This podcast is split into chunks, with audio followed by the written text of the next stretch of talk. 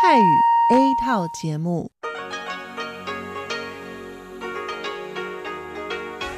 ที่นี่สถานีวิทยุเรดิโอไต้หวันอินเตอร์เนชันแนล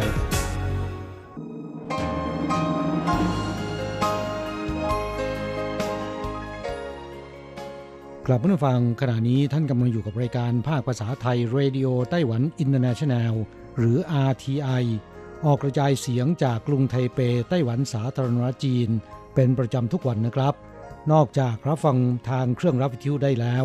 ยังสามารถรับฟังรายการผ่านระบบออนไลน์ได้ที่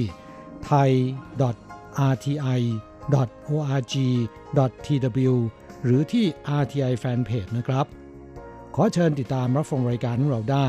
ตั้งแต่บัดนี้เป็นต้นไป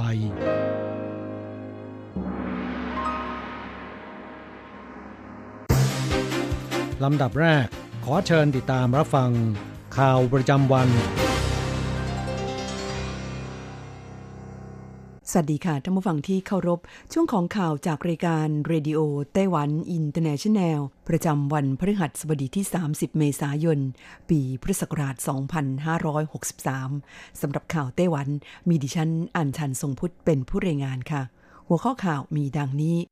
ไต้หวันมีผู้ป่วยโควิด -19 รายใหม่เป็นศูนย์ติดต่อกันเป็นวันที่ 5 โควิด -19 ทำพิษรายได้จากการท่องเที่ยวไต้หวันในไตรมาสแรกของปีนี้ ลดลง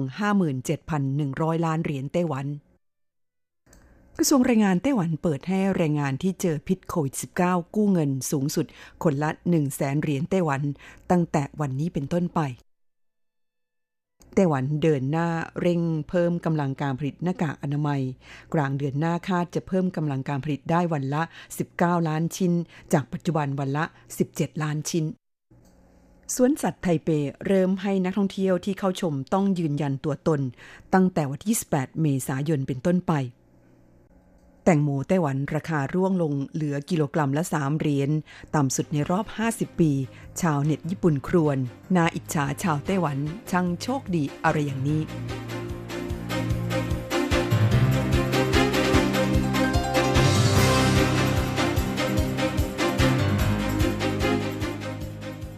ต่อไปเป็นรายละเอียดของข่าวค่ะ วันที่ 30 เมษายนนี้ไต้หวันมีผู้ป่วยโควิด -19 รายใหม่เป็นศูนย์ติดต่อกันเป็นวันที่ 5 ณ ปัจจุบันไต้หวันมีผู้ติดเชื้อ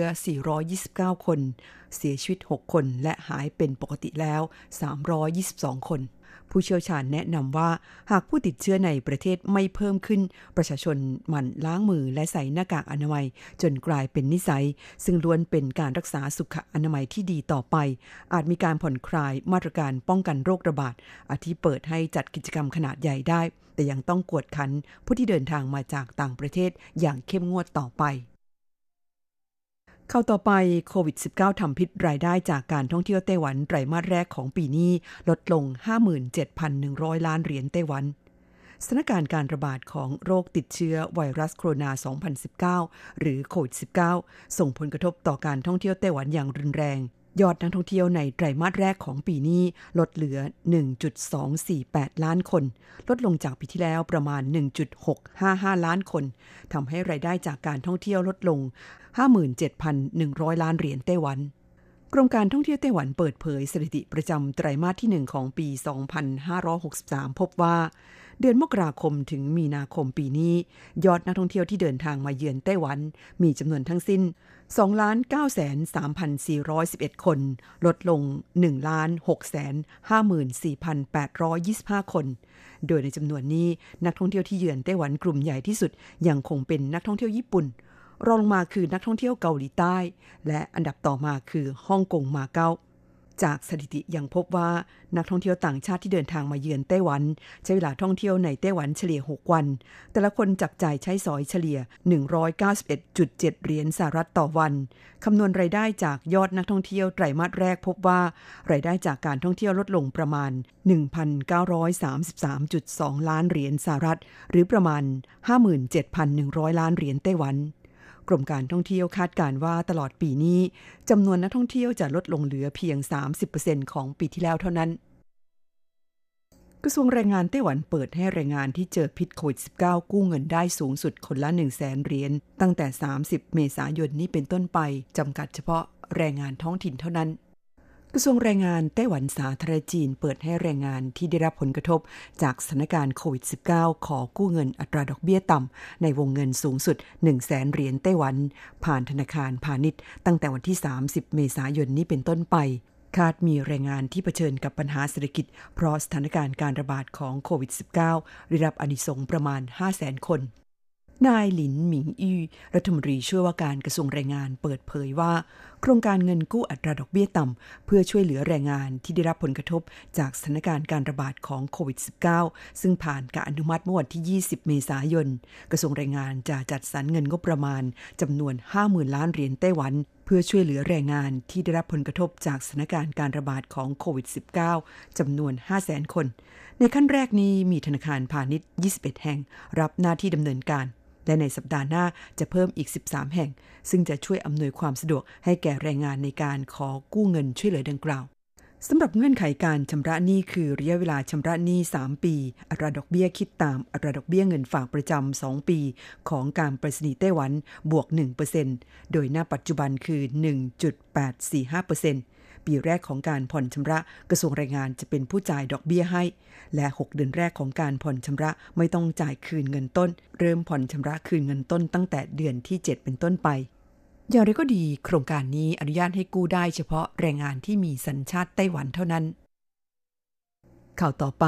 ไต้หวันเดินหน้าเร่งเพิ่มกำลังการผลิตหน้ากากอนามัย กลางเดือนหน้าคาดจะเพิ่มกำลังการผลิตได้วันละ 19 ล้านชิ้น จากปัจจุบันวันละ 17 ล้านชิ้นนายเซินหลงจินรัฐมนตรีว่าการกระทรวงเศรษฐการไต้หวันสาธารณจีนกล่าวขณะให้สัมภาษณ์แก่สถานีวิทยุภายในประเทศแห่งหนึ่งเมื่อวันที่ 28 เมษายนนี้ว่า สัปดาห์นี้ไต้หวันสามารถผลิตหน้ากากอนามัยทางการแพทย์ได้วันละ 17 ล้านชิ้น และในสัปดาห์หน้าจะมีการติดตั้งเครื่องจักรเพื่อเพิ่มสายการผลิตอีก 22 สาย คาดกลางเดือนพฤษภาคมนี้กำลังการผลิตหน้ากากอนามัยของไต้หวันจะเพิ่มขึ้นเป็นวันละ 19 ล้านชิ้น ทั้งนี้หลังเกิดการระบาดของโรคติดเชื้อไวรัสโคโรนา 2019 หรือโควิด -19 เมื่อเดือนมกราคมที่ผ่านมา รัฐบาลไต้หวันเล็งเห็นถึงความต้องการใช้หน้ากากอนามัยของประชาชนในประเทศและทั่วโลก จึงได้สั่งซื้อเครื่องจักรจากต่างประเทศ เพื่อเพิ่มกำลังการผลิตหน้ากากอนามัย จากเดิมผลิตได้เพียงวันละ 1.88 ล้านชิ้น ภายในเวลาไม่ถึง 2 เดือน เพิ่มกำลังการผลิตเป็นวันละ 17 ล้านชิ้น เข้าต่อไปสวนสัตว์ไทเป เริ่มให้นักท่องเที่ยวที่เข้าชมต้องยืนยันตัวตน ตั้งแต่วันที่ 28 เมษายนเป็นต้นไป สวนสัตว์ไทเปประกาศว่านับจากวันที่ 28 เมษายนเป็นต้นไป นักท่องเที่ยวทุกคนที่จะเข้าสู่สวนสัตว์ไทเป ต้องวัดอุณหภูมิก่อน และต้องใช้มือถือสแกน QR code ลงทะเบียนข้อมูลส่วนบุคคลอาทิชื่อนามสกุลเบอร์โทรศัพท์ เพื่อเป็นการยืนยันตัวตน นอกจากนี้หากเข้าไปชมภายในตัวอาคาร นอกจากสวมหน้ากากอนามัยแล้ว ยังต้องรักษาระยะห่างทางสังคม โดยที่พื้นมีการทำเครื่องหมายและคำเตือน และยังมีการใช้วิธีควบคุมจำนวนนักท่องเที่ยว อาทิในตัวอาคารซึ่งเป็นบ้านของนกเพนกวิน หรือบ้านหมีแพนด้ากำหนดให้เข้าชมครั้งละ 100 คนต่อ 20 นาที บ้านลินสัตว์เลื้อยคานและศูนย์ศึกษาสัตว์ก็เช่นกันนายเฉาเฉียนเศร้าโฆษกสวนสัตว์ไทเปแถลงว่า ช่วงแรกที่เริ่มเกิดการระบาดของโควิด -19 ยอดนักท่องเที่ยวลดลงประมาณ 30%ปัจจุบันลดลงอีกประมาณ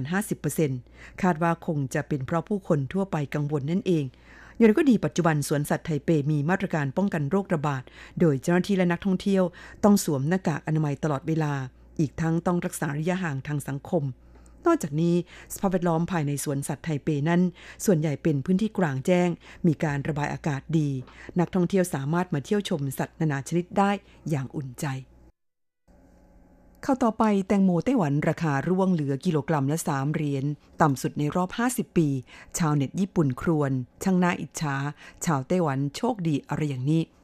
ผลจากสถานการณ์การระบาดของโควิด -19 บวกกับปริมาณผลผลิตในปีนี้มากเป็นพิเศษทำให้ราคาแตงโมในช่วงเดือนเมษายนปีนี้ร่วงตกลงเหลือเพียงกิโลกรัมละ 3-5 เหรียญไต้หวันเท่านั้น เกษตรกรโอดครวญว่าไม่คุ้มค่าปุ๋ย ด้านคณะกรรมการการเกษตร สภาบริหารไต้หวันสาธารณจีนเผยว่ากำลังเร่งให้ความช่วยเหลือเกษตรกรสวนแตงโม โดยจะประสานไปยังผู้ประกอบการ โรงงานผลิตน้ำผลไม้ และร้านขายเครื่องดื่ม ให้ช่วยซื้อแตงโมไปใช้เป็นวัตถุดิบให้มากขึ้น อย่างไรก็ดีข่าวแตงโมไต้หวันราคาร่วงตกลงเหลือแค่กิโลกรัมละ 3-5 เหรียญไต้หวันทำเอาชาวเน็ตญี่ปุ่น โอดครวญว่าน่าอิจฉาคนไต้หวันได้ทานแตงโมหวานฉ่ำในราคาถูกๆ คนไต้หวันช่างโชคดีอะไรอย่างนี้ ขณะที่คนญี่ปุ่นต้องซื้อแตงโมในราคาลูกละตั้งแต่ 400 ถึง 1,000 เหรียญไต้หวันชาวเน็ตญี่ปุ่นจำนวนมาก แสดงความคิดเห็นแบบคำๆว่า พวกเขายินดีเดินทางมาช่วยกินแตงโมไต้หวันให้หมดเกลี้ยง จากข้อมูลของคณะกรรมการการเกษตรระบุว่า แตงโมไต้หวันมีผลผลิตตลอดทั้งปี และมีผลผลิตมากที่สุดในช่วงเดือนพฤษภาคมถึงสิงหาคม โดยแตงโมคุณภาพสูงจากฮวาเลียนมีผลผลิตมากที่สุด คิดเป็น 22%ของทั้งประเทศท่านผู้ฟังคะที่ท่านรับฟังจบลงไปแล้วนั้น เป็นช่วงของข่าวไต้หวันประจำวันนี้นำเสนอโดยดิฉันอ่านชานทรงพุทธค่ะ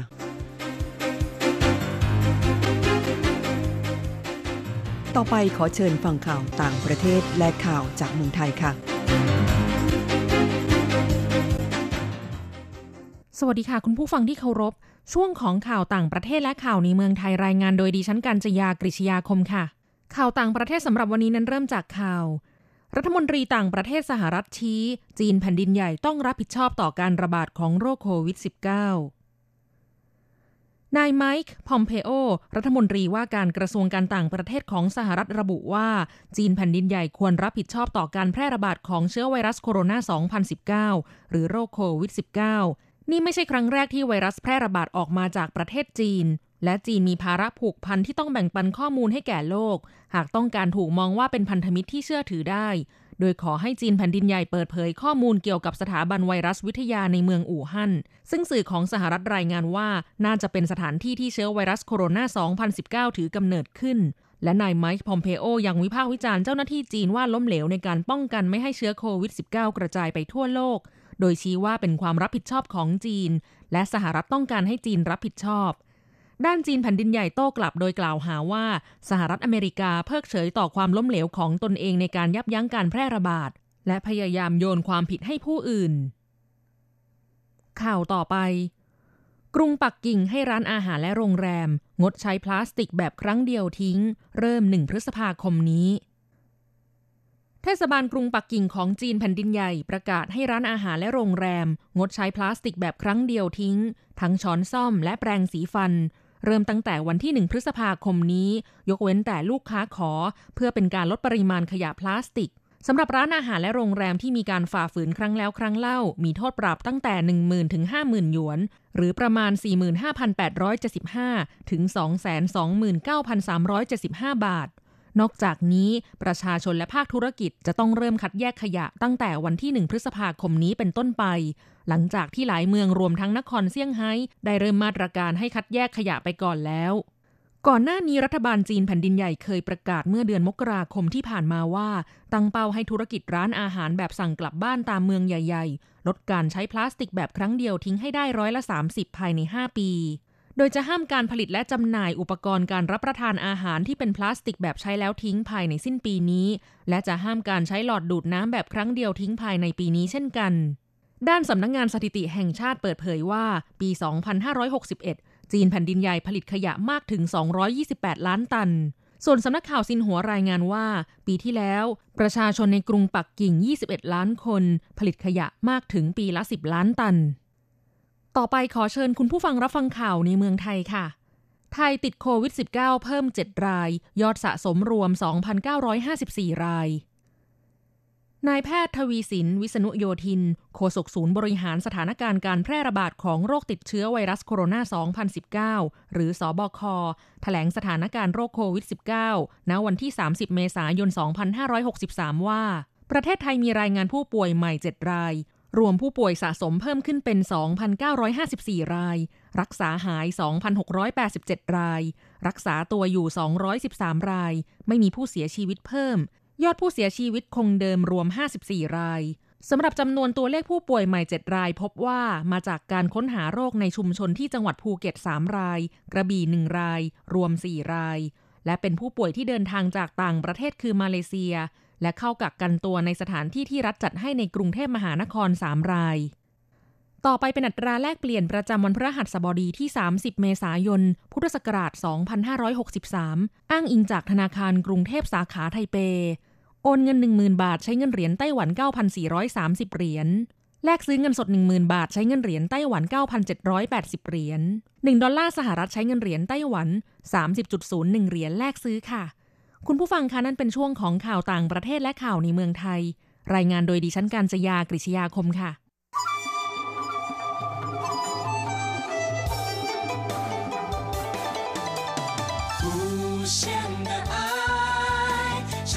世界传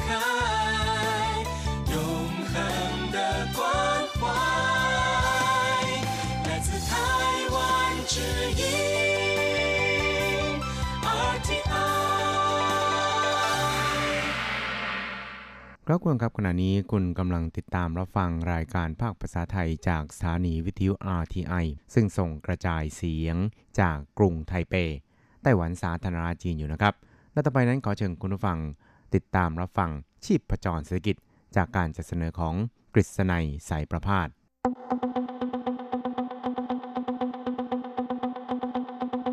กิจก้าวไกลประชาสุขสันต์จับชีพประจรเศรษฐกิจสู่บันไดแห่งความผาสุก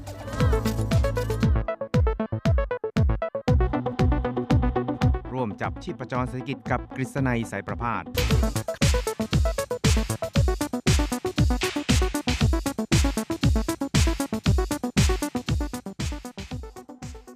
วัสดีครับคุณฟังที่รักแปลเคารพทุกท่านครับผมกฤษณัยสารพาดก็กลับมาพบกับคุณฟังอีกครั้งหนึ่งครับ ในช่วงเวลาของชีพประจรเศรษฐกิจนะครับ ก็พบกันเป็นประจำทุกสัปดาห์ ในค่ำวันพระหัสแล้วก็เช้าวันศุกร์3 ครั้งด้วยกันครับ ก็จะนำเอาเรื่องราวความเคลื่อนไหวที่น่าสนใจทางด้านเศรษฐกิจในไต้หวันในช่วงที่ผ่านมามาเล่าสู่ให้กับคุณผู้ฟังได้รับฟังกันครับ ครับสำหรับในสัปดาห์นี้นะครับ เรื่องแรกเราก็คงจะต้องไปคุยกันเกี่ยวกับความพยายามของรัฐบาลไต้หวันสาธารณจีน ที่จะเข้าไปเยียวยาผู้ประกอบการในภาคส่วนต่างๆนะครับ โดยเฉพาะอย่างยิ่งในส่วนของภาคอุตสาหกรรม แล้วก็ภาคการผลิตนะครับ ซึ่งเท่าที่ทางรัฐบาลเนี่ยนะครับได้ประกาศออกมานั้น ก็คิดว่าจะมีการเยียวยา ภาคอุตสาหกรรมเนี่ยค่อนข้างมากพอสมควรนะครับ โดยเฉพาะอย่างยิ่งในแง่ของการลด อัตราค่าเช่าที่ดิน ค่าเช่าโรงเรือน หรือว่าค่าเช่าโรงงานที่เป็นทรัพย์สินของทางรัฐบาลนะครับ โดยในช่วงที่ผ่านมานี่นะครับ ทางกระทรวงเศรษฐการของไต้หวันสาธารณจีน ซึ่งก็มีรัฐวิสาหกิจหลายแห่งเนี่ยอยู่ในการกำกับดูแลของตนนะครับ ไม่ว่าจะเป็นการไฟฟ้าไต้หวันนะครับ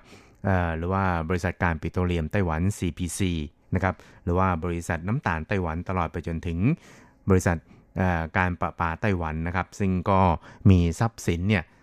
ครอบคลุมทั้งในส่วนของที่ดินนะครับ แล้วก็อาคารบ้านเรือนโรงงานต่างๆเนี่ยอยู่ทั่วเกาะไต้หวันเลยทีเดียวนะครับ ซึ่งในส่วนนั้นเนี่ยก็ได้มีการนำออกมาเช่านะครับหรือออกมาให้ภาคเอกชนเนี่ยได้เช่าเพื่อที่จะนำเอาไปประกอบ กิจการของตัวเอง ไม่ว่าจะเป็นในเรื่องของโรงงานเอ่ยหรือว่าในแง่ของการพัฒนานิคมอุตสาหกรรมอะไรต่างๆนี่นะครับ ก็ปรากฏว่าในช่วงของวิกฤตโควิด -19 นี่นะครับ ก็ทำให้ผลประกอบการของภาคเอกชนเนี่ยก็ได้รับผลกระทบไปด้วยเพราะฉะนั้นเนี่ยทางภาครัฐเองนั้นก็จำเป็นอย่างยิ่งครับ ที่จะต้องยื่นมือเข้ามาประคับประคองนะครับ โดยเฉพาะอย่างยิ่งในแง่ของการ ใช้มาตรการลดค่าเช่านะครับให้กับบรรดาผู้ประกอบการต่างๆ เหล่านี้ ซึ่งก็คาดว่าน่าจะมีประมาณถึงเกือบหมื่นรายนะครับ ก็จะปรับลดค่าเช่าลงมาเนี่ยนะครับอย่างน้อยร้อยละ 20นะครับโดยจะลดไปจนถึงสิ้นปีนี้นะครับ ก็ยาวนานพอสมควรเลยทีเดียวนะครับ เพื่อที่จะให้ภาคอุตสาหกรรมเหล่านี้นั้นสามารถที่จะยืนหยัด ต่อไปได้นะครับ ไม่จำเป็นต้องไปปรับลดพนักงานหรือว่าไปเลิกจ้างนะครับพนักงานของตัวเอง ซึ่งก็จะมีผลทำให้เศรษฐกิจของไต้หวันนั้นไม่รับผลกระทบจากโควิด -19 เนี่ยมากเกินไปนะครับครับทั้งนี้เนี่ยนะครับเมื่อมีการปรับลดค่าเช่าเหล่านี้ลงมาแล้วเนี่ยนะครับก็จะทำให้รายได้ที่เข้าคลังนั้นก็คงจะต้องลดลงตามไปด้วยนะครับ ก็คาดว่าจะปรับลดลงหรือว่าได้ ค่าเช่าเนี่ยลดลงเนี่ยนะครับถึง 660 ล้านเหรียญไต้หวันเลยทีเดียวนะครับ ซึ่งในส่วนนี้นี่นะครับทางคณะกรรมการกำกับดูแลรัฐวิสาหกิจของไต้หวันนี่นะครับ ก็บอกว่าตอนนี้นี่นะครับในส่วนของผู้เช่านี่นะครับก็ได้มีการยื่นขอเพื่อที่จะลดหย่อน แล้วก็ขยายระยะเวลาในการชำระค่าเช่าต่อทางเจ้าของ ทรัพย์สินต่างๆ เหล่านี้นะครับ ซึ่งทางคณะกรรมการเนี่ยก็ได้มีความเห็นร่วมกันว่าควรจะต้องปรับลดลงมานะครับ ซึ่งก็คือมีทางเลือกให้อยู่ 2 ทางนั่นเองนะครับ นั่นก็คือการชะลอการจ่ายค่าเช่า หรือว่าการลดค่าเช่านะครับ ก็ต้องเลือกเอาอย่างใดอย่างหนึ่งถ้าว่าจะชะลอการชำระค่าเช่าเนี่ยก็ทำได้เพียง อย่างเดียวนะครับ ถ้าว่าจะขอปรับลดค่าเช่าเนี่ยก็เลือกเอาอย่างใดอย่างหนึ่งนะครับ ไม่ใช่ว่าจะได้ทั้ง2ออย่างครับ เพราะฉะนั้นเนี่ยก็ต้องเลือกเอาอย่างใดอย่างหนึ่งนะครับครับนอกจากการปรับลดค่าเช่าแล้วเนี่ยนะครับทางรัฐบาลเองนั้นก็ยังมีการให้ความช่วยเหลือเยียวยาในแง่ของสินเชื่อ มีการขยายวงเงินสินเชื่อ เพื่อที่จะทำให้เกิดสภาพคล่องให้มากยิ่งขึ้นนะครับ ก็หวังว่ามาตรการต่างๆ เหล่านี้นั้นจะทำให้ ภาคธุรกิจ แล้วก็ภาคอุตสาหกรรมในไต้หวันนั้นสามารถที่จะผ่านพ้นวิกฤตโควิด -19 ไปได้ด้วยดีนะครับ ก็เป็นไปตามความขวัญที่ว่าเราจะไม่ทิ้งกันนะครับ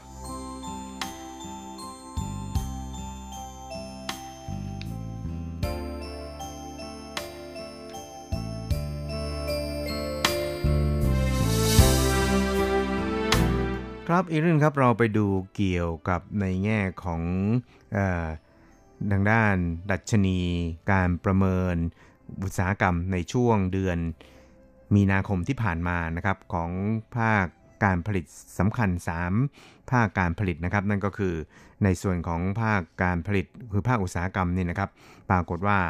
มีตัวเลขของดัชนีการพยากรณ์นี่นะครับอยู่ที่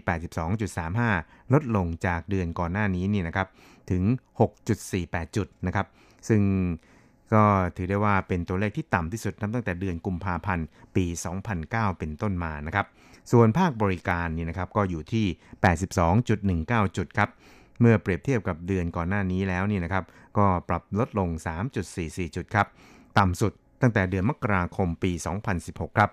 ส่วนทางด้านภาคการก่อสร้างนั้นก็อยู่ที่ 85.79 จุดครับ ก็ลดลงจากเดือนกุมภาพันธ์นี่นะครับ 3.99 จุด แล้วก็ต่ำที่สุดนับตั้งแต่เดือนธันวาคมปี 2016 ครับ ทั้งนี้นะครับสถาบันวิจัยเศรษฐกิจไต้หวันนะครับก็ได้ประเมินนะครับบอกว่าในแง่ของผลกระทบจากราคาน้ำมันดิบในตลาดโลกที่ตกต่ำลงอย่างต่อเนื่องครับ ก็ส่งผลให้ราคาของวัตถุดิบทางด้านปิโตเคมีเนี่ยนะครับ อยู่ในสภาวะที่ตกต่ำลงเช่นเดียวกันครับ ซึ่งมันก็ได้ส่งผลกระทบไปยังภาคอุตสาหกรรมอื่นๆนะครับไม่ว่าจะเป็นอุตสาหกรรมทางด้านสิ่งทอ อุตสาหกรรมเหล็กกล้านะครับตลอดไปจนถึงอุตสาหกรรมที่เกี่ยวข้องกับ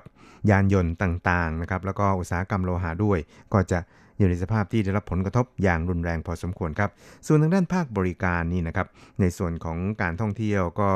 ยังคงอยู่ในสภาพที่ชะงักกันนะครับ ตัวเลขที่มีกรุ๊ปทัวร์หรือว่า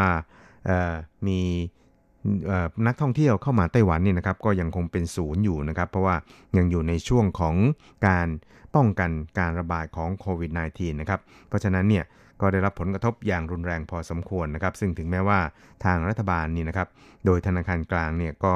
จะได้มีการปรับลดอัตราดอกเบี้ยลงประมาณ 0.25%ก็ตามนะครับ แต่ว่าก็ยังไม่สามารถที่จะกระตุ้นภาคการเงินให้กระเตื้องขึ้นมาได้นะครับ เพราะว่า ในส่วนของอผลกระทบจากโควิด -19 เนี่ยมันก็ส่งผลกระทบทำให้ตลาดหุ้นทั่วโลกเนี่ยนะครับอยู่ในสภาวะที่ร่วงหล่นลงมาเป็นแถวๆเลยทีเดียวนะครับ ซึ่งถ้าว่าการระบาดของโรคเนี่ยนะครับขยายตัวต่อไปแล้วเนี่ยก็คิดว่าจะทำให้สภาวะความวิตกกังวล ความสับสนโอลมานของตลาดการเงินต่างๆเนี่ยนะครับ ก็อาจจะเพิ่มอุณหภูมิมากยิ่งขึ้นนะครับ โดยเฉพาะอย่างยิ่งในแง่ของออการประเมิน ผลประกอบการของ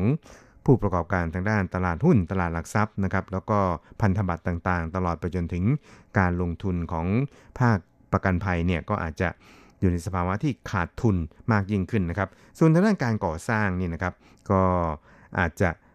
ได้รับผลดีจากการที่รัฐบาลเนี่ยกำลังเร่งพยายามผลักดันโครงการก่อสร้างสาธารณูปโภคต่างๆนะครับ ประกอบกับมาตรการในการควบคุมการระบาดของโควิด -19 ในไต้หวันเนี่ยก็เป็นไปอย่างเหมาะสม แล้วก็สามารถควบคุมได้ในระดับหนึ่งนะครับ เพราะฉะนั้นเนี่ยผลกระทบต่อตลาดอสังหาริมทรัพย์ในไต้หวันนั้น ก็อาจจะยังไม่ค่อยชัดเจนมากนักนะครับ ซึ่งรวมทั้งทางธนาคารกลางเนี่ยปรับลดอัตราดอกเบี้ยลง 0.25%เนี่ยมันก็จะช่วยทำให้ตลาดอสังหาริมทรัพย์นั้น มีความมั่นคงแล้วก็มีความมั่นใจมากยิ่งขึ้นนะครับ ซึ่งก็ทำให้ ผู้ประกอบการทางด้านก่อสร้างในไต้หวันกว่าร้อยละห้าสิบเนี่ยนะครับยังคงมีความเชื่อมั่นว่าบรรยากาศต่อไปนี้ของอตลาดอสังหาริมทรัพย์นั้น จะยังคงเป็นไปค่อนข้างราบรื่นนะครับอย่างนั้นก็ตามนี่นะครับในอนาคตอีกครึ่งปีข้างหน้านี่นะครับก็อาจจะทำให้ภาคการก่อสร้างนั้น อยู่ในสภาวะที่ขาดแคลนแรงงาน แล้วก็ขาดแคลนวัสดุอุปกรณ์ต่าง ๆ ด้วย เพราะฉะนั้นเนี่ยในส่วนนี้เนี่ยนะครับ ผู้ประกอบการกว่าร้อยละ40เนี่ยนะครับก็ยังคงมีความรู้สึกว่าบรรยากาศของค่าการก่อสร้างในไต้หวันในช่วงครึ่งปีต่อจากนี้ไปนี่นะครับ ก็อาจจะยังคงอยู่ในสภาวะที่ชะงักงันต่อไปอย่างต่อเนื่องครับ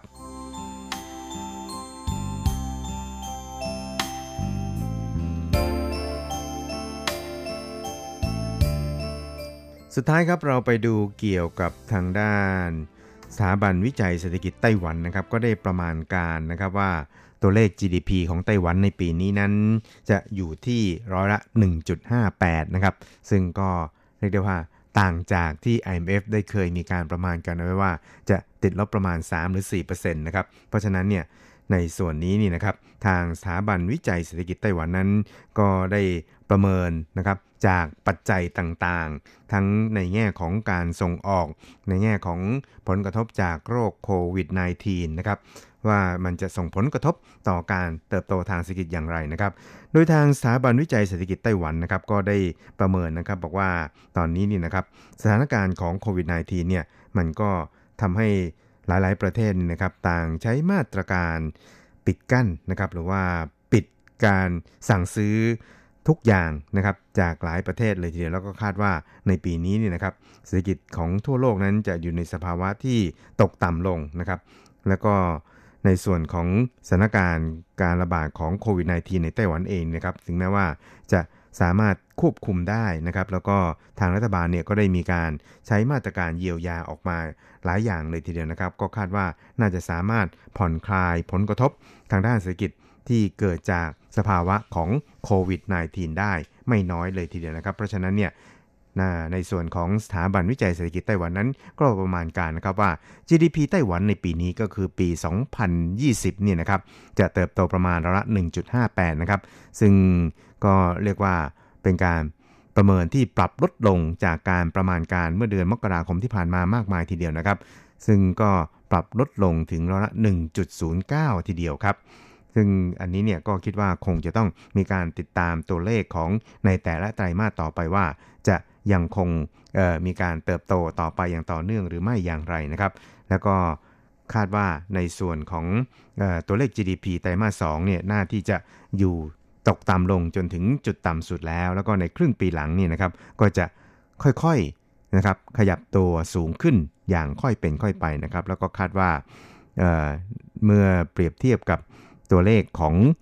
การประเมินการของสถาบันวิจัยเศรษฐกิจจงหวาในไต้หวันนะครับที่ประเมินไว้ที่ 1.03 แล้วเนี่ยนะครับ ก็รู้สึกว่าสถาบันวิจัยเศรษฐกิจไต้หวันนั้น จะมองโลกในแง่ดีมากกว่าสถาบันวิจัยเศรษฐกิจจงหวานะครับ ซึ่ง ก็เป็นแค่ตัวเลขประมาณการนะครับ เพราะฉะนั้นเนี่ยตัวเลขจะออกหัวออกก้อยนี่ก็คงจะต้องไปดูกันที่ปลายปีนี้นะครับ เพราะว่านักวิชาการต่างๆ นั้นก็ย่อมจะต้องมีจุดยืนนะครับ แล้วก็มีทัศนะนะครับในการวิเคราะห์จากจุดที่แตกต่างกัน เพราะฉะนั้นเนี่ยตัวเลขของการประมาณการเหล่านี้เนี่ยนะครับ ก็อาจจะเป็นเพียงแค่ตัวเลขที่ใช้ในการประกอบการพิจารณา แล้วก็เป็นตัวเลขที่ใช้ ในการให้ทางรัฐบาลนี่นะครับนำเอาไปพิจารณาเพื่อที่จะปรับนโยบายของตนเนี่ยให้สอดคล้องกับสถานการณ์ให้มากยิ่งขึ้นนั่นเองครับ เพราะฉะนั้นเนี่ยก็คิดว่าในช่วงต่อไปนี้ก็คงจะมีอีกหลายสถาบันทีเดียวครับที่ออกมาประกาศตัวเลขประมาณการของตนครับ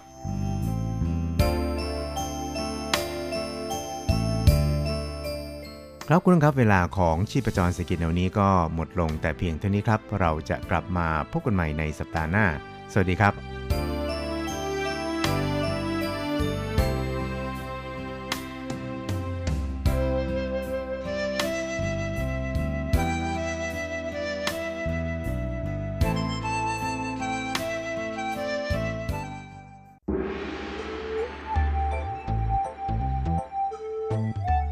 ถึงโลก จะหมุนไว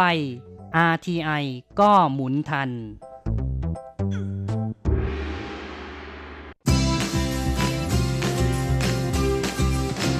ข่าวเด็ดกีฬามัน รู้ลึกฉับไว ไม่ว่าที่ไหนในโลกกว้างกับทีระยางและเจาะลึกกีฬาโลก สวัสดีครับคุณฟังทุกท่านผมธีระยาง พร้อมด้วยเจาะลึกกีฬาโลกประจำสัปดาห์นี้ก็กลับมาพบกับคุณฟังอีกแล้ว เช่นเคยเป็นประจำพร้อมข่าวกีฬาเด็ด ๆ มันๆจากทั่วโลก และสำหรับสัปดาห์นี้เราก็มาเริ่มกันที่ข่าวน่าตกใจของแวดวงกีฬาโลกกันนะเพราะว่าหลังจากที่ก่อนหน้านี้ การแข่งขันกีฬาโอลิมปิกฤดูร้อน 2020 ที่จะจัดขึ้นที่กรุงโตเกียวของประเทศญี่ปุ่นในเดือนกรกฎาคมนั้นก็ประกาศเลื่อนไปเป็นปีหน้าแล้วนะครับ ล่าสุดก็เป็นอะไรที่ค่อนข้างจะสร้างความหวาดเสียวพอสมควรฮะเมื่อโยชิโร่โมริประธานคณะกรรมการจัดการแข่งขันของโอลิมปิกโตเกียว 2020นั้นก็ได้ออกมาเปรยๆนะว่ากีฬา โอลิมปิกอาจจะไม่ได้จัดตามกำหนดเดิมนะฮะที่ไม่ใช่กำหนดกำหนดใหม่ที่เลื่อนมาเป็น 23 กรกฎาคมถึง 8 สิงหาคม 2021 โดยนายชิโร่โมรินั้นก็ให้สัมภาษณ์กับสื่อญี่ปุ่นนะฮะเกี่ยวกับเรื่องนี้ว่าหากการแพร่ระบาดของโควิด -19 นั้นยังไม่ลดความร้อนแรงลงนะจนทำให้ปีหน้าไม่สามารถ จัดการแข่งขันกีฬาโอลิมปิกได้นั้น จะไม่มีการเลื่อนอีกแล้วนะฮะแล้วก็จะยกเลิกไปเลยนะนั่นก็เลยอาอาจจะทำให้กลายเป็นกีฬาโอลิมปิกครั้งแรกนะที่ถูกยกเลิกหลังจบสงครามโลกครั้งที่ 2 เป็นต้นมา ซึ่งอดีตนายกญี่ปุ่นผู้นี้นะฮะก็ได้ยืนยันว่ากีฬาโอลิมปิกในครั้งนี้เนี่ยก็อาจจะเป็นการแข่งขันที่ทรงคุณค่า มากกว่าครั้งก่อนๆหากสามารถจัดการแข่งขันได้ หลังจากเอาชนะในสงครามโรคระบาดได้ เราต้องมีความเชื่อมั่นมิฉะนั้นการทำงานหนักของเราก็จะไม่ได้ผลตอบแทน อย่างไรก็ดีนะฮะแม่ก็มีเสียงแสดงความกังวลออกมาจากบุคลากรนะฮะระดับหัวเรือของบุคลากรทางการแพทย์ของญี่ปุ่นเลยนะนั่นก็คือ ดรโยชิทาเกะโยโกคุระ นายกแพทยสมาคมของญี่ปุ่นนะฮะ ก็ได้ออกมาให้สัมภาษณ์กับสื่อมวลชนนะฮะว่า เป็นอะไรที่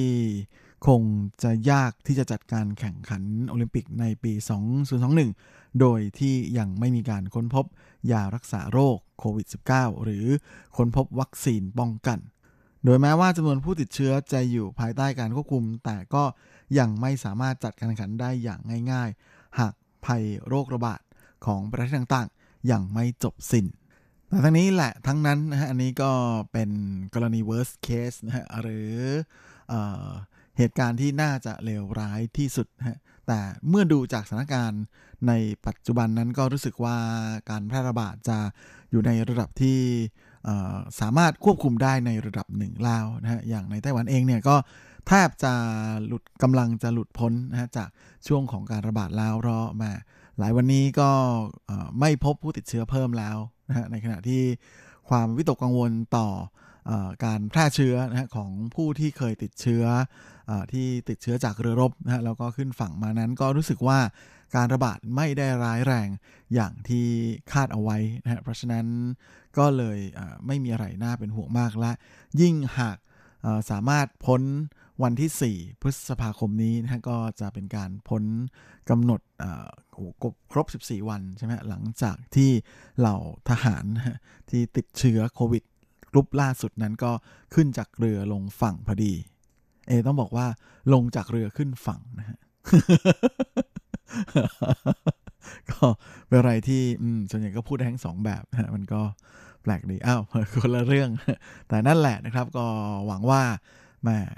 ก็ทุกฝ่ายก็จะสามารถควบคุมโรคระบาดได้โดยเร็วนะฮะ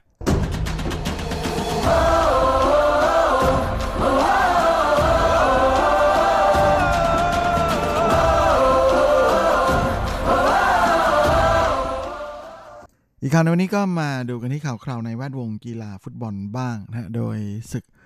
ฟุตบอลยุโรปนะฮะ ก็โดนพิษโควิดเข้าแบบเต็มๆ จน พักการแข่งขันไปตามๆกันนะฮะแล้วก็ดูท่าจะไม่มีกำหนดที่จะกลับมาลงแข่งกันได้นะแต่ตอนนี้ก็เริ่มมีการตั้งธงกันไว้แล้วนะฮะว่าน่าจะสามารถเริ่มกลับมาแข่งขันกันได้ใหม่ในช่วงเดือนมิถุนายน ซึ่งทางสหพันธ์ฟุตบอลยุโรป หรือยูฟ่านั้นก็เลยมีการขีดเส้นตายนะให้ลีกต่างๆ ในทวีปตัดสินใจขั้นเด็ดขาดนะว่า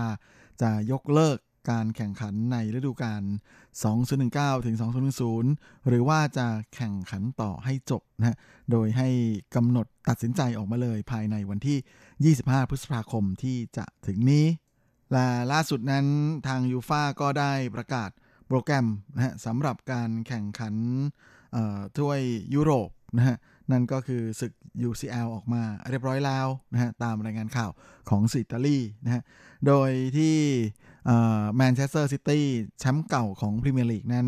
ก็จะลงสนามพบกับเรอัลมาดริดในการแข่งขันนัดที่2นะฮะที่ยังตกค้างกันอยู่นั้น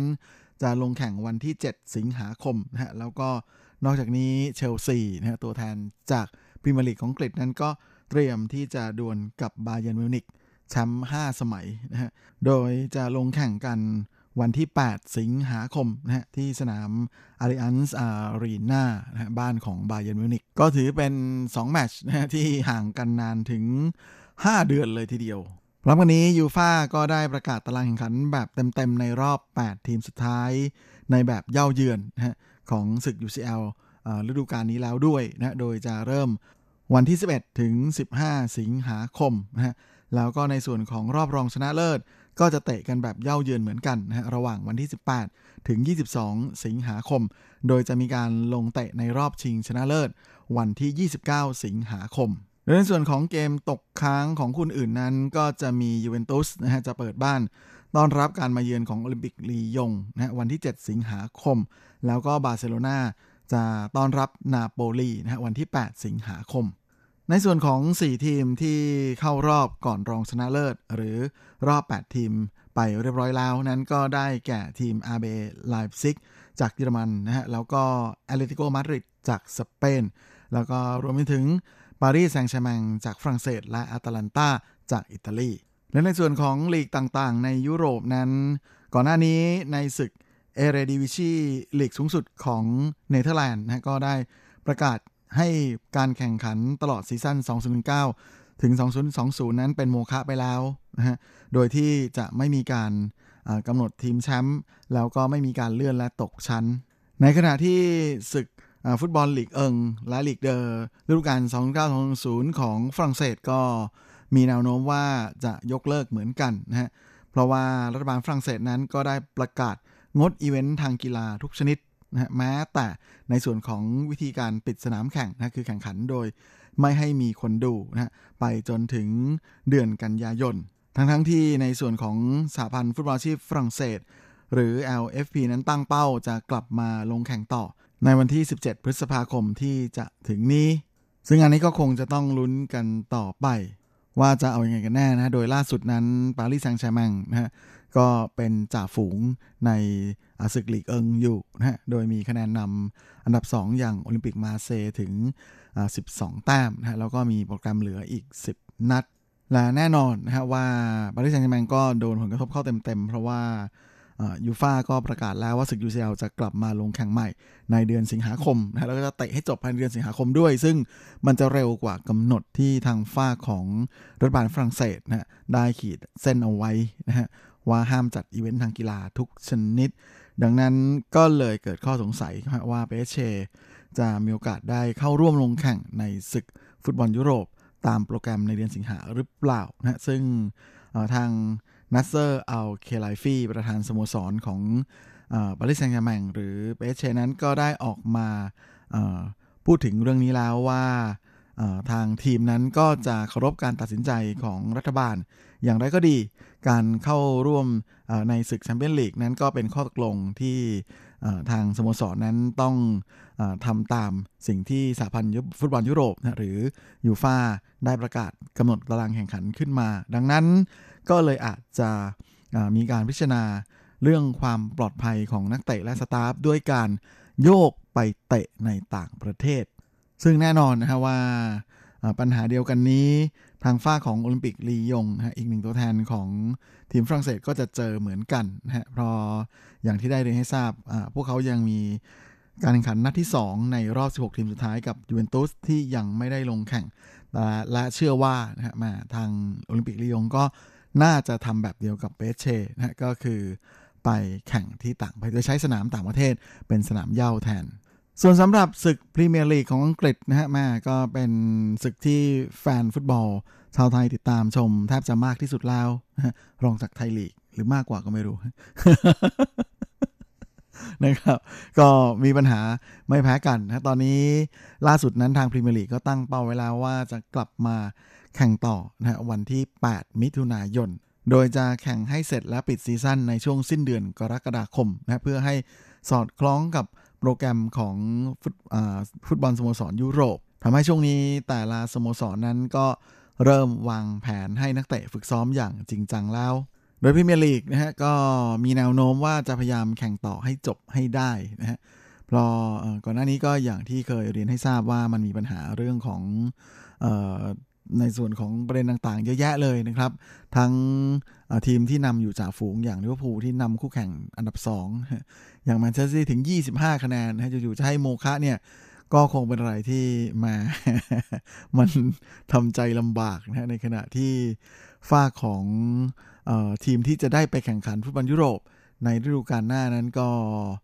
โควต้ามันก็ยังไม่นิ่งนะฮะ รออันดับนั้นก็มีคะแนนที่ห่างกันแบบนิดเดียวเองนะฮะแล้วก็เป็นอะไรที่สามารถจะมีการสลับเปลี่ยนกันได้ แทบจะทุกสัปดาห์เลยนะฮะในส่วนของผลแพ้ชนะดังนั้นแต่ละทีมก็ไม่อยากที่จะให้จู่ๆก็ปิดไปแบบนี้นะเพราะว่าถ้าในส่วนของทีมที่มีโอกาสได้ลุ้นเนี่ยก็เป็นอะไรที่คงจะรู้สึกเซ็งไม่น้อยนะฮะถ้าจะต้องมาโมฆะหรืออะไรประมาณอย่างนั้นนะฮะและแน่นอนนะฮะว่าในส่วนของ นักกีฬาส่วนใหญ่นั้นก็อยากจะกลับมาลงแข่งในสภาพที่ปลอดภัยต่อพวกเขาจริงๆนะฮะซึ่งก็เป็นอะไรที่โอ้คงจะต้องพิจารณากันค่อนข้างจะละเอียดถี่ถ้วนทีเดียวนะฮะและอย่างอย่างที่ทราบอย่างที่เรียนให้ทราบนะว่าในส่วนของปัญหาของการจัดโคต้า ใครที่จะได้ไปเล่นฟุตบอลยุโรปนะฮะ โดยเฉพาะในส่วนของ UCL นะฮะแชมเปี้ยนลีกที่แม้เงินรายได้นั้นมันสูงกว่าไปแข่งยูโรปาลีกเยอะนะฮะ โดยทีมที่ทีมอังกฤษที่จะได้ไปแข่ง UCL นั้นก็จะได้โควต้า 4 ทีมนะฮะ อันดับ 1 ถึงอันดับ4นะฮะละตอนนี้เนี่ยสี่ทีมที่อยู่บนหัวตารางนะก็คือลิเวอร์พูลแมนเชสเตอร์ซิตี้เลสเตอร์ซิตี้แล้วก็เชลซีนะฮะแต่ว่า ทั้งแมนยูนะฮะที่อยู่อันดับ 5 แล้วก็มีอาร์เซนอลเชฟฟิลด์ยูไนเต็ดนะก็คะแนนตามมาไม่ห่างนะนิดเดียวนั่นเองรวมถึงสเปอร์ด้วย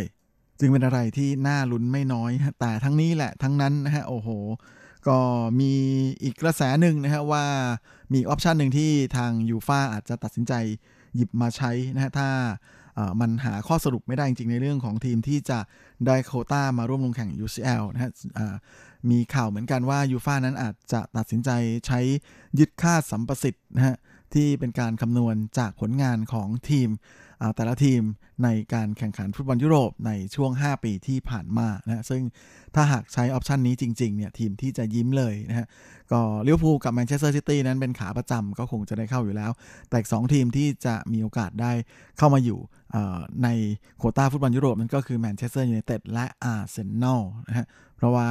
มีค่าสัมประสิทธิ์ในการแข่งขันฟุตบอลยุโรปสูงกว่าทีมที่เหลืออันนี้ก็เป็นเพียงหนึ่งในหลาย ๆ option นะที่ทางยูเอฟ่า เขาได้ลองลองคิดกันดูเฉยๆนะฮะยังไม่ได้เป็น final นะฮะแค่เป็นข่าวนะเอาไว้เราค่อยไปลุ้นกันอีกทีก็แล้วกันนะฮะว่าทางพรีเมียร์ลีกจะตัดสินใจกันยังไงนะแต่ณตอนนี้เชื่อว่านะก็คงจะพยายามแข่งกันให้จบฤดูกาลแข่งขันนี้ให้ได้ลายเวลาของรายการสัปดาห์นี้ก็หมดลงซะแล้วนะครับผมก็คงจะต้องขอตัว ขอลาไปก่อนในเวลาเพียงเท่านี้เอาไว้เราค่อยกลับมาพบอีกครั้งอาทิตย์หน้าเช่นเคยในวันและเวลาเดียวกันนี้สำหรับวันนี้ขอทุกท่านโชคดี มีความสุขสุขภาพแข็งแรงกันทุกท่านทุกคนปลอดโควิด และเฮงๆนะครับ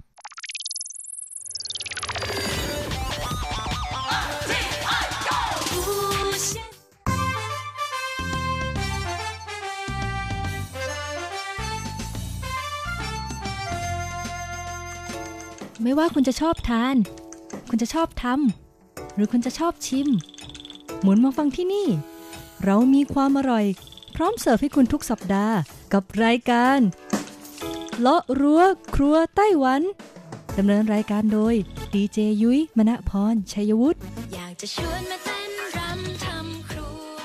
วัสดีค่ะ คุณผู้ฟังอทีไอที่คารพทุกท่านขอต้อนรับเข้าสู่รายการเลาะรั้วครัวไต้หวันค่ะ รายการที่จะนำเสนอเรื่องราวของความอร่อยที่เกิดขึ้นในไต้หวันนะคะดำเนินรายการโดยดิฉันดีเจยุ้ยมณพรชัยวุฒิค่ะ สำหรับเรื่องราวความอร่อยของเราในสัปดาห์นี้ค่ะ บอกเลยว่าเกี่ยวข้องกับผลไม้นะคะ ที่ป๊อปปูล่ามากที่สุดในช่วงฤดูกาลใบไม้ผลิในไต้หวันแบบนี้นะ ก็คือว่าถ้าเป็นช่วงใบไม้ผลิของไต้หวันเนี่ยอากาศก็จะมีความเย็นอยู่บ้าง แล้วก็เริ่มมีอุณหภูมิที่แบบว่าสูงขึ้นอากาศอบอุ่นขึ้นในช่วงกลางวัน ผลไม้อย่างสตรอเบอรี่นะคะ ก็เลยเจริญเติบโตได้ดีมากๆค่ะ เพราะฉะนั้นนะคะเมื่อเจริญเติบโตได้ดีเนี่ยหมายความว่าอย่างไรผลผลิตในท้องตลาดมีมากนะคะ ผู้ประกอบการในไต้หวันค่ะ ก็จะถือโอกาสนี้แหละนะคะนำเอาสตรอเบอรี่เนี่ยมาดัดแปลงอ่าเป็นอาหารในเมนูต่าง ทั้งของคาวแล้วก็ของหวานมากมายเลยทีเดียวนะ ซึ่งที่ขาดไม่ได้ค่ะ เรียกได้ว่าผูกติดอยู่กับชีวิตคนไต้หวันเลยนะคะ ก็คือเครื่องดื่มค่ะ แบบเขย่าเขย่าหรือว่าโซเยาอิงเลี้ยวนั่นเองนะคะ ซึ่งร้านเครื่องดื่มในแบรนด์ต่างๆ เหล่านี้ค่ะ ก็หยิบเอาผลไม้อย่างสตรอเบอรี่มาทำเป็นเมนูไฮไลท์ในช่วง 1-2 เดือนนี้นะคะ หรือว่าช่วงฤดูใบไม้ผลินี้นั่นเอง เพราะฉะนั้นค่ะวันนี้นะยุ้ยก็เลยมีเรื่องราวค่ะ 10 เครื่องดื่มอ่าในฤดูกาลสตรอเบอรี่ปี 2020 นะคะ ที่จำหน่ายอยู่ตามท้องตลาดทั่วไป และก็ได้รับความนิยมมาก ๆ ในไต้หวันตอนนี้ เรียกได้ว่าเป็นกระแสเลยก็ว่าได้นะคะ มาบอกเล่าให้ฟังกันเลยค่ะช่วงเปิดตำรา โภชนาการ ก่อนที่เราจะไปเริ่มต้นฟัง 10 อันดับเครื่องดื่มสตรอเบอรี่ที่เป็นเทรนด์อยู่ในขณะนี้นะคะ เรามาดูถึงประโยชน์ของสตรอเบอรี่กันก่อนค่ะ อย่างที่ยุ้ยย้ำกันอยู่บ่อยๆนะคะ ว่าก่อนจะรับประทานอะไรเนี่ยเราต้องคิดคิดคิดให้ดีๆนะคะ ว่ารับประทานไปแล้วเนี่ยเป็นประโยชน์ต่อร่างกายจริงหรือเปล่า พูดถึงสตรอเบอรี่ค่ะ ไม่ว่าจะเป็นที่ไทยหรือในไต้หวันนะคะ ต้องบอกเลยว่าเป็นผลไม้ที่ได้รับความนิยมมากๆค่ะ เพราะว่าหน้าตาของเจ้าสตรอเบอรี่เนี่ยคือสวยงามน่ารักเหลือเกินนะคะ ผลสีสวยแดงสดรสชาติเปรี้ยวอมหวานค่ะ ไม่ว่าจะกินแบบสดๆ หรือว่ากินในรูปแบบของไอศครีมขนมต่างๆ เนี่ยก็มีรสชาติที่ถูกใจใครหลายๆ คนมากๆนะคะ ซึ่งงานนี้ค่ะเรียกได้ว่าสวยทั้งรูปจูบก็หอมด้วย เพราะว่าประโยชน์ของสตรอเบอรี่เนี่ยมากมายเลยทีเดียวนะคะ ซึ่ง Line Today ค่ะเขาก็ได้รวบรวมเอานะคะ 10 คุณประโยชน์ของสตรอเบอรี่เนี่ยมาไว้ให้กับพวกเราได้รับทราบกันหนึ่งค่ะ ก็คือช่วยต่อต้านอนุมูลอิสระนะคะสตรอเบอรี่อุดมไปด้วยสารต้านอนุมูลอิสระค่ะอาทิตย์วิตามินซีในปริมาณสูง ช่วยซ่อมแซมความเสียหายที่เกิดจากตัวอนุมูลอิสระที่ไปทำลายเซลล์ต่างๆ ในร่างกาย 2. ช่วยในการมองเห็นค่ะ เพราะว่าสารต้านอนุมูลอิสระในสตรอเบอรี่เนี่ยมีส่วนช่วยในการป้องกันโรคต้อกระจกได้ 3. ช่วยต้านมะเร็งด้วยนะคะ เพราะในสตรอเบอรี่เนี่ยมีวิตามินซีธรรมชาติค่ะ สามารถลดโอกาสความเสี่ยงในการเป็นมะเร็ง แล้วก็ช่วยระงับการเติบโตของเซลล์มะเร็งได้ 4. สตรอเบอรี่ช่วยลดเลือนริ้วรอยค่ะไม่น่านะคะสาวๆหลายๆ คนถึงชอบ เพราะว่ามีวิตามินซีสูงนะคะ ซึ่งเป็นส่วนประกอบสำคัญในการสร้างคอลลาเจนให้กับผิวพรรณดังนั้นก็จะช่วยลดรอยเหี่ยวย่นนะคะ ริ้วรอยต่างๆทำให้ผิวพรรณเนี่ยเต่งตึงสดใสขึ้น 5. นะคะสตรอเบอรี่เนี่ยยังช่วยกำจัดคอเลสเตอรอลด้วยนะคะ เพราะว่าสตรอเบอรี่เนี่ยมีส่วนช่วยในการต้านโรคหัวใจ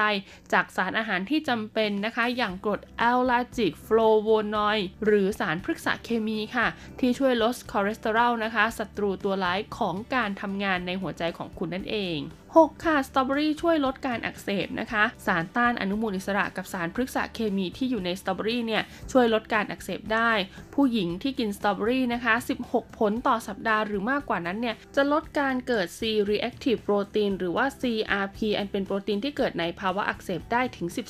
14% 7 ค่ะ สตรอเบอรี่นะคะ ช่วยเรื่องความดันโลหิตค่ะ สตรอเบอรี่นะคะ ยังเต็มเปี่ยมไปด้วยสารอาหารสำคัญอย่างโพแทสเซียมที่มีประโยชน์ต่อร่างกาย โดยเฉพาะอย่างยิ่งต้านโรคหัวใจค่ะดังนั้นคนที่มีปัญหาเรื่องความดันโลหิตสูงเนี่ยควรรับประทานสตรอเบอรี่เป็นอย่างยิ่ง 8 นะคะสตรอเบอรี่เนี่ยช่วยในการย่อยอาหารค่ะ เพราะว่าวิตามินซีและแร่ธาตุจำเป็นของสตรอเบอรี่เนี่ยนะคะ ก็จะมีในส่วนของไฟเบอร์อยู่ด้วยนะ ซึ่งไฟเบอร์ที่อุดมสมบูรณ์ค่ะ ก็จะช่วยทำให้เราเนี่ยขับถ่ายดีและลดอาการท้องผูกได้ 9 สตรอเบอรี่ค่ะช่วยควบคุมน้ำหนักนะคะ เพราะว่าสตรอเบอรี่เนี่ยถือว่าเป็นผลไม้ที่มีแคลอรี่ต่ำประมาณ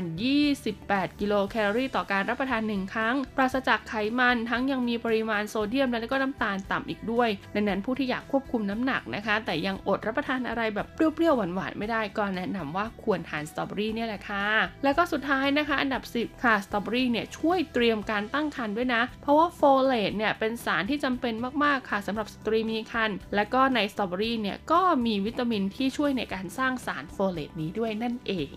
ได้ยินสรรพคุณ 10 ข้อของสตรอเบอรี่แบบนี้แล้วนะคะ อย่ารอช้าค่ะไปดูกันเลยดีกว่านะคะว่าตอนนี้เทรนด์คนไต้หวันเนี่ยเขานิยมดื่มเครื่องดื่มผสมสตรอเบอรี่ร้านไหนกันบ้าง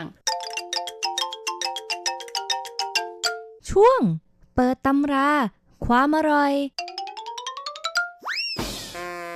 สำหรับอันดับที่ 10 ค่ะ คือร้าน Mr. Wish นะคะ ร้านนี้ต้องบอกเลยว่าเขาขึ้นชื่อเรื่องการขายน้ำผลไม้นะคะ หรือว่าผลิตภัณฑ์เครื่องดื่มจากผลไม้อยู่แล้ว ยิ่งฤดูกาลสตรอเบอรี่แบบนี้ค่ะ เขาก็เลยทำในส่วนของสตรอเบอรี่สด ปั่นนะคะ ราดวิปครีมนะ ซึ่งมี 2 สูตรค่ะ สูตรหนึ่งเนี่ยก็คือจะเป็นสตรอเบอรี่สดปั่นราดวิปครีมธรรมดานะคะ แต่อีกสูตรหนึ่งเนี่ยจะมีการเพิ่มเติมในส่วนของชานมไข่มุกด้วยนะคุณผู้ฟัง ก็คือว่าใส่ในส่วนของเมล็ดไข่มุก ซึ่งเป็นเมล็ดสีขาวนะคะ ต่อมาค่ะก็คือร้านที่มีชื่อว่า Justin Tea ค่ะ ร้านนี้นี่คือเก๋ไก่มากๆ เพราะเขาเอายาคูหรือว่าอย่างเลอตัวนี่แหละค่ะ มาปั่นรวมกับสับปะรดนะคะ แล้วก็ดรอปนะคะ รสชาติความเปรี้ยวเนี่ย ด้วยนมสดคุณผู้ฟัง และที่สำคัญแพ็กเกจของเขานะคะ เก๋ไก่มากๆ คือขายในขวดที่ทำมาเป็นรูปแบบขวดยาคูเลยทีเดียว ต่อมาอันดับที่ 8 ค่ะ คือร้านไมจีหรือว่าร้านมาชิมาชินะคะ ร้านนี้ก็ทำในส่วนของนมสตรอเบอรี่ค่ะคุณผู้ฟัง แต่ความพิเศษของเขาคืออะไรนะคะ ปกติแล้วเนี่ยไต้หวันเนี่ยเขาจะเอาวิปครีมไว้ข้างบน แล้วก็เอานมสตรอเบอรี่เนี่ยไว้ข้างล่าง แต่ที่นี่ไม่ใช่คุณผู้ฟังเขาบีบวิปครีมลงไปก่อน แล้วก็เทนมสตรอเบอรี่ตามลงไปอีกทีนึง ซึ่งวิปครีมของเขาเนี่ยต้องบอกเลยว่ามีความหนึบความนุ่มมากๆนะคะ การจำหน่ายของเขาเนี่ยก็เก๋ไก่มากๆค่ะ เพราะว่าแคเป็นขวด สามารถเก็บไว้รับประทานได้นาน 2-3 วันเลยทีเดียว ต่อมาอันดับ 7 ค่ะ เป็นเครื่องดื่มที่อยู่ใน7 e เ e ่ e อนะคะ ไม่น่าเชื่อค่ะว่าล้ำไปถึงขนาดที่เอากาแฟมาผสมกับสตรอเบอรี่แล้วก็แยมสตรอเบอรี่เรียบร้อยแล้วนะ คุณผู้ฟังสำหรับฤดูกาลนี้ของ7 e เ e ่ e นะคะ เรียกได้ง่ายว่าใครที่ชื่นชอบการรับประทานแบบกาแฟ ลาเต้ใส่นม แล้วก็มีรสชาติเปรี้ยวๆนิดหน่อยมีกลิ่นหอมของสตรอเบอรี่นิดนึงเนี่ยแนะนำเลยนะคะว่าต้องไปทานให้ได้ แต่ต้องบอกก่อนนะว่าเมนูนี้ค่อนข้าง limited edition เขาบอกว่ามีเพียงแค่ 10 สาขาในไต้หวันเท่านั้นที่จำหน่าย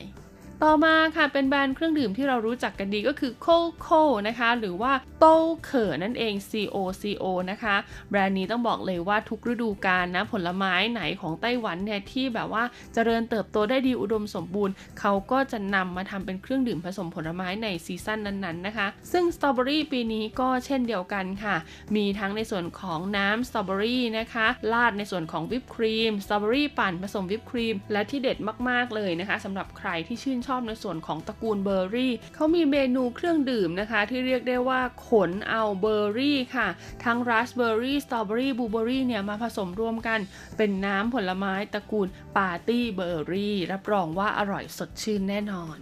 ต่อมาค่ะคือยี่ห้อ True Dan นะคะ หรือว่าเจิ้นจู่ตันนั่นเองค่ะ ต้องบอกเลยว่างานนี้เขาก็ขนสตรอเบอรี่นะคะ มาทำเป็นมัทฉะสตรอเบอรี่นมสดคุณผู้ฟัง เครื่องดื่มตัวนี้สีสวยมากๆค่ะ แบ่งออกเป็น 3 ชั้น ชั้นล่างเนี่ยจะเป็นน้ำสตรอเบอรี่สดปั่นนะคะ คั้นด้วยนมสดตรงกลางค่ะ แล้วก็drop นะคะท็อปปิ้งด้านบนสุดด้วยชาเขียวมัทฉะ แล้วก็มีการเผาในส่วนของคาราเมล บนตัวชาเขียวมัทฉะด้วยนะดังนั้นรสชาตินี้ต้องบอกเลยว่าครบจริง ๆ มีความขมของมัทฉะนะคะ ความมันของนม ความเปรี้ยวอมหวานของสตรอเบอรี่แล้วก็ความหวานชื่นใจมากๆ จากคาราเมลด้วย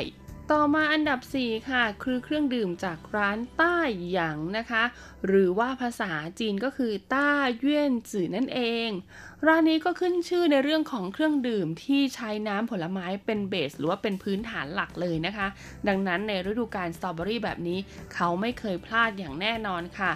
ซึ่งถ้าคุณไปที่หน้าร้านของเขานะคะ จะเห็นถาดสตรอเบอรี่นะเต็มตู้มากๆ ซึ่งเขาจำหน่ายสตรอเบอรี่สดด้วยนะคุณผู้ฟัง แต่หากใครอยากดื่มเป็นเครื่องดื่มผสมสตรอเบอรี่ค่ะ แนะนำเลยนะคะก็คือสตรอเบอรี่ปั่นนมสดค่ะ เขาบอกว่าแก้วนี้แก้วเดียวเนี่ยใช้สตรอเบอรี่สดมากถึง 18 ลูกเลยทีเดียว ต่อมาอันดับที่ 3 ค่ะ เป็นเครื่องดื่มที่อยู่ใน Family Mart หรือว่า全家便利商店นั่นเองค่ะ นั่นก็คือเครื่องดื่มที่เรียกว่าสตรอเบอรี่ปั่นนมสดนะคะ หลายๆคนบอกว่า เฮ้ย ในเซเว่นเนี่ยมีสตรอเบอรี่ปั่นนมสดด้วยเหรอ บอกว่ามีค่ะ แต่บางคนอาจจะไม่รู้นะคุณผู้ฟัง ดิฉันแนะนำเลยว่าให้คุณเดินไปที่ตู้แช่แข็ง ตู้ที่มีน้ำแข็งหรือว่ามีไอศครีมอยู่ คุณจะเห็นเครื่องดื่มที่เป็นแก้วๆอ่านะคะ วางอยู่ที่เหมือนแบบแข็งๆหน่อยยังแบบนึกไม่ออกว่าจะกินยังไง คุณไปซื้อเลยค่ะ แล้วก็บอกเขาว่าเติมนมสดเจียหนิวหน่ายบอกพนักงานนะคะ แล้วเขาก็จะทำการใส่นมสดมาให้ แล้วสักพักหนึ่งเนี่ยด้วยความที่นมสดที่เขาเติมเนี่ยมันร้อน น้ำแข็งที่ผ่านการปั่นมาแล้วก็จะค่อย ๆ ละลาย ร้อมรวมลงไปกับนมสดคุณผู้ฟังก็จะกลายเป็นเครื่องดื่มเย็นนะคะ กับเมนูที่มีชื่อว่าสตรอเบอรี่ผสมนมสดนั่นเอง ต่อมาอันดับที่ 2 ค่ะ คือร้านมาชูนะคะ M A C U ค่ะ หรือว่ามาจีฉาฝังนะคะ ต้องบอกเลยว่าร้านนี้เนี่ยปกตินะคะเขาก็ขึ้นชื่อในเรื่องของชาซะเป็นส่วนใหญ่นะคะ แต่ season นี้ค่ะด้วยความที่สตรอเบอรี่มาแรงนะคะเขาก็เลยนำเอาสตรอเบอรี่เนี่ยแหละค่ะมาปั่นอีกเช่นเดียวกัน แล้วก็ drop ข้างบนนะคะ ด้วยครีมชีสแค่ฟังนะคะคำว่าครีมชีสนี่ดิฉันก็น้ำลายไหลเลยทีเดียวนะ เพราะว่ามันจะนุ่มมันจะนวลมากๆ แล้วก็ครีมชีสเนี่ยรสชาติเนี่ยก็จะเค็มนะคะ จะออกเค็มเลยนะคุณผู้ฟัง แล้วพอเจอกับรสชาติเปรี้ยวอมหวาน แล้วก็ความเย็น